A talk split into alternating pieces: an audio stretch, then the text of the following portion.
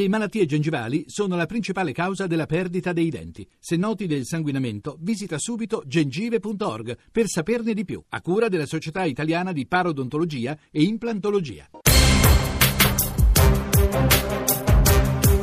Italia sotto inchiesta. Sì, siamo noi, siamo quelli di Italia sotto inchiesta, sono le 16.45 minuti e una manciata di secondi.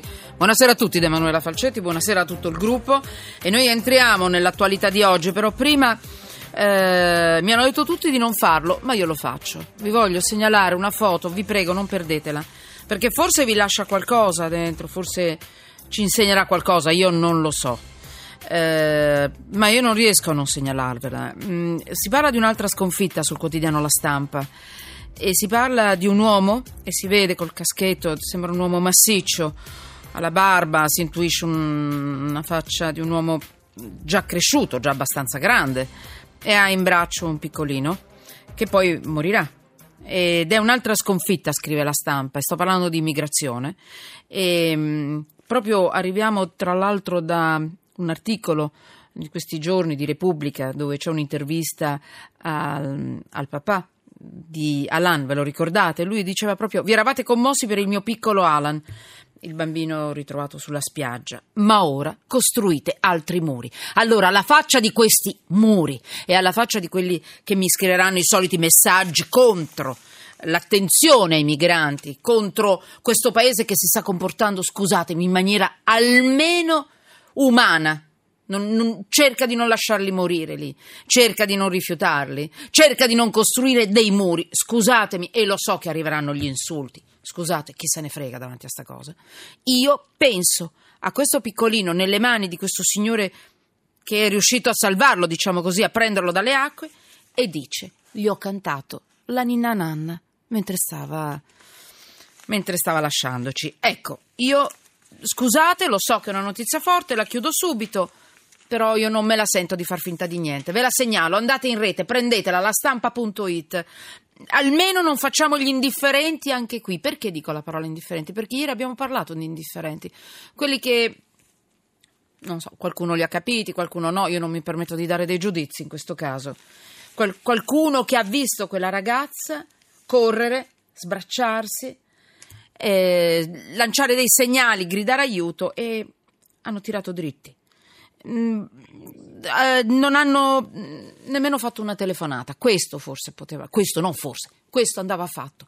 Hai paura? Sacrosanta. Non vuoi fermarti? Tutto è possibile, ma una telefonata per chiamare le forze dell'ordine va fatta in questi casi. Vi prego, non commettiamo più, dico commettiamo perché può capitare a tutti, non commettiamo più questo errore. 335 699 2949, questi gli sms per voi se ci volete scrivere. Twitter @sottoinchiesta. Ieri abbiamo parlato degli indifferenti, come li definisce Massimo Lugli. Oggi parliamo un po' di più di lui, di questo ragazzo che ha detto: sono diventato un mostro. Allora, gli indifferenti in fuga dall'orrore di una ragazza che chiede aiuto è il pezzo di oggi di un maestro del giornalismo, Massimo Lugli. Benvenuto Massimo Lugli, scrittore, giornalista di Repubblica. Benvenuto Massimo Lugli. Pronto? Ci siamo. Adesso mi dirà una parolaccia. Richiamiamo, per favore, richiamiamo, perché si sentiva un po' di rumore. Va bene, non c'è problema, può capitare. Antonella Faieta, benvenuta. Ciao. Buonasera. Avvocato cassazionista, specializzata in diritto penale e civile, con assunzione dalla difesa di casi di diritto di famiglia, è uno dei legali del Telefono Rosa. Per favore, io ce l'ho scritto qua il numero, mi vuole dare il numero di Telefono Rosa? È vero che è gratis? Se mi rivolgo a voi vi chiedo aiuto, mi aiutate senza che io paghi? È vero, è così? Perché ieri l'ho detto, non vorrei aver detto una cretinata. Sì, è assolutamente gratuito, okay. Ed è anche anonimo. Beh. Quindi si può chiamare senza dare il proprio nome, si può avere una consulenza legale, una consulenza psicologica assolutamente in maniera gratuita. È importante ricordarlo affinché tutte le donne sappiano che possono avere un aiuto, che bisogna parlare quando ci sono situazioni di questo genere, quando si è vittima di atti persecutori, quando si subiscono pedinamenti, tutte queste vessazioni bisogna parlarne il più possibile, parlarne con persone specializzate, specializzate e parlarne anche con le amiche. Il numero del telefono rosa è 06 37 82 62. Allora, sì, 06, sì. Ripetiamolo che lo scrivo, 37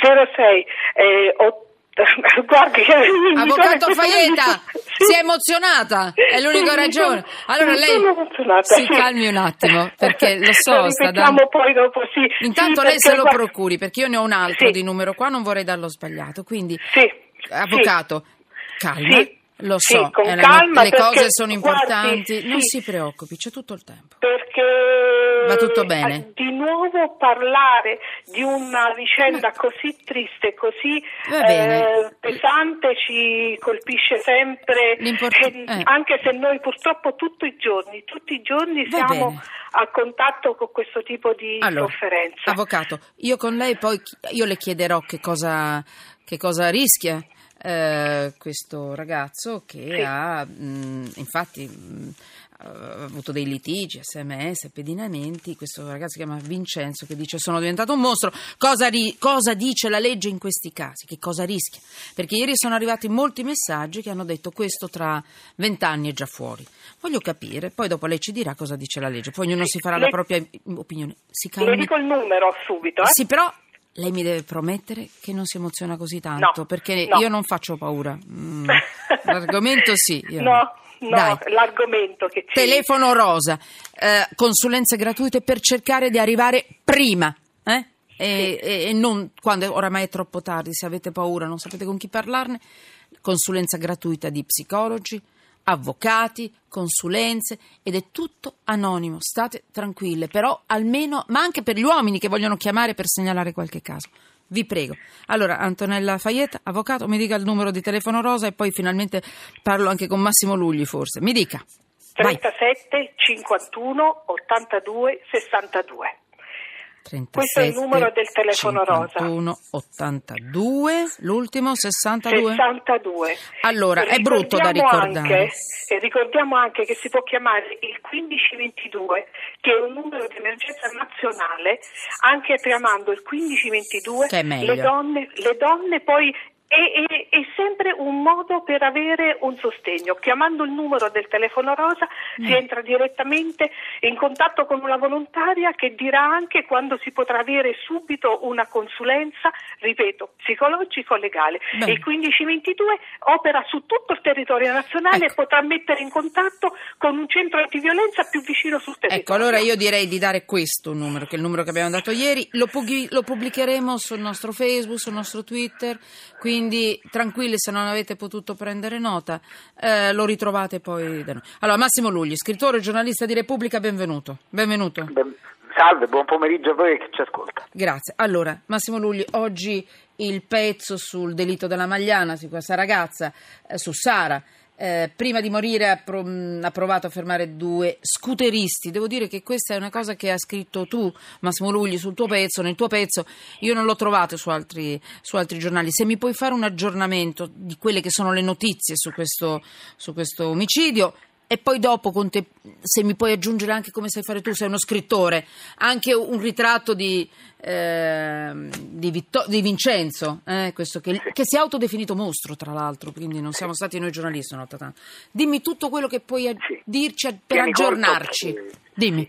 Tieni conto che la cronaca da poco, nel senso che dal punto di vista investigativo è un caso chiuso, non ci sono complici, c'è poco da chiarire. Le novità sono sostanzialmente lui in carcere avrebbe detto, dopo aver detto io sono un ossessivo, sono un paranoico, oggi sarebbe stato colto da una specie di attacco di disperazione, cosa che non era successo nelle ore precedenti, e avrebbe detto adesso ho paura, non si sa bene di che cosa, penso che abbia paura in generale, perché la paura di ritorsioni degli altri detenuti, che in questi casi possono avvenire in carcere, perché spesso, diciamo, soprattutto a Regina Celi, c'è una tradizione in cui i detenuti fanno il processo e le pene sono, come ti puoi immaginare, molto severe. Massimo, ma ancora succede questo? Perché mi dicevano che succede meno, perché adesso le carceri sono super affollate di stranieri che se ne fregano di questi codici delle carceri. È così, allora invece non è vero? No, guarda, tant'è che ci sono sezioni riservate sia ai colpevoli di reati sessuali e aggressioni sessuali, che sono i più a rischio, soprattutto pedofili,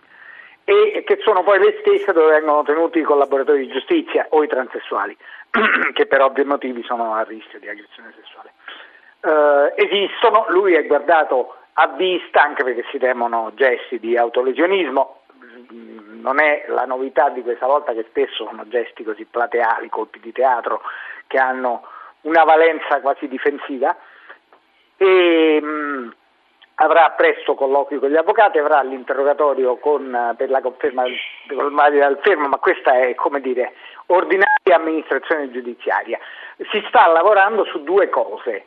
Una è vedere questa app del telefonino che lui aveva montato, con cui localizzi in qualche modo una persona attraverso il suo cellulare. Sì, sicuramente lui l'aveva usata, ma non sarebbe stata usata in questa circostanza, perché Vincenzo Paduano si è limitato a vedere, a spiare Sara che parlava col suo nuovo compagno e a postarsi, sembra, lungo via della Magliana, perché sapeva che quello sarebbe stato... esattamente. E l'altro è il dettaglio più orrorifico di questa storia, perché l'autopsia deve stabilire come è morta questa ragazza. Noi non sappiamo se lui, ancora non si sa se l'ha strozzata prima, scusatemi la crudezza della cosa, ma questa è... sì, senza entrare troppo nei particolari, Massimo, perché in macchina ci può essere chiunque in questo momento, quindi certo, siamo un po' una fascia protetta. Siamo bruciata. Questo si tratta di stabilire. Quando è riuscita ad agguantarla nel giardino del ristorante. Esattamente. Però ci sono le telecamere che hanno ripreso, anche se in maniera un po' sfocata, un po' tutto, quindi questo farà capire un po' di più qual è stata la dinamica. Però le telecamere non danno questo genere di dettagli. Quanto ai due scooteristi, effettivamente si era parlato di auto, invece sono due ragazzi in motorino, uno dei quali è stato anche raggiunto da noi, dei ragazzi di Repubblica. Si è giustificato dicendo: io ho visto questa ragazza che discuteva, non ho capito bene di che cosa si stesse trattando, ho accompagnato la mia fidanzata a casa, sono rimasto lì a chiacchierare, mi sono fumato una sigaretta, sono tornato indietro, ho visto l'auto che bruciava, non ho messo in relazione le due cose e il giorno dopo, mentre giocavo a calcetto, ho saputo che era successo e ho messo in relazione le due cose. È vero, è falso, non lo sappiamo. Io temo che non sia vero.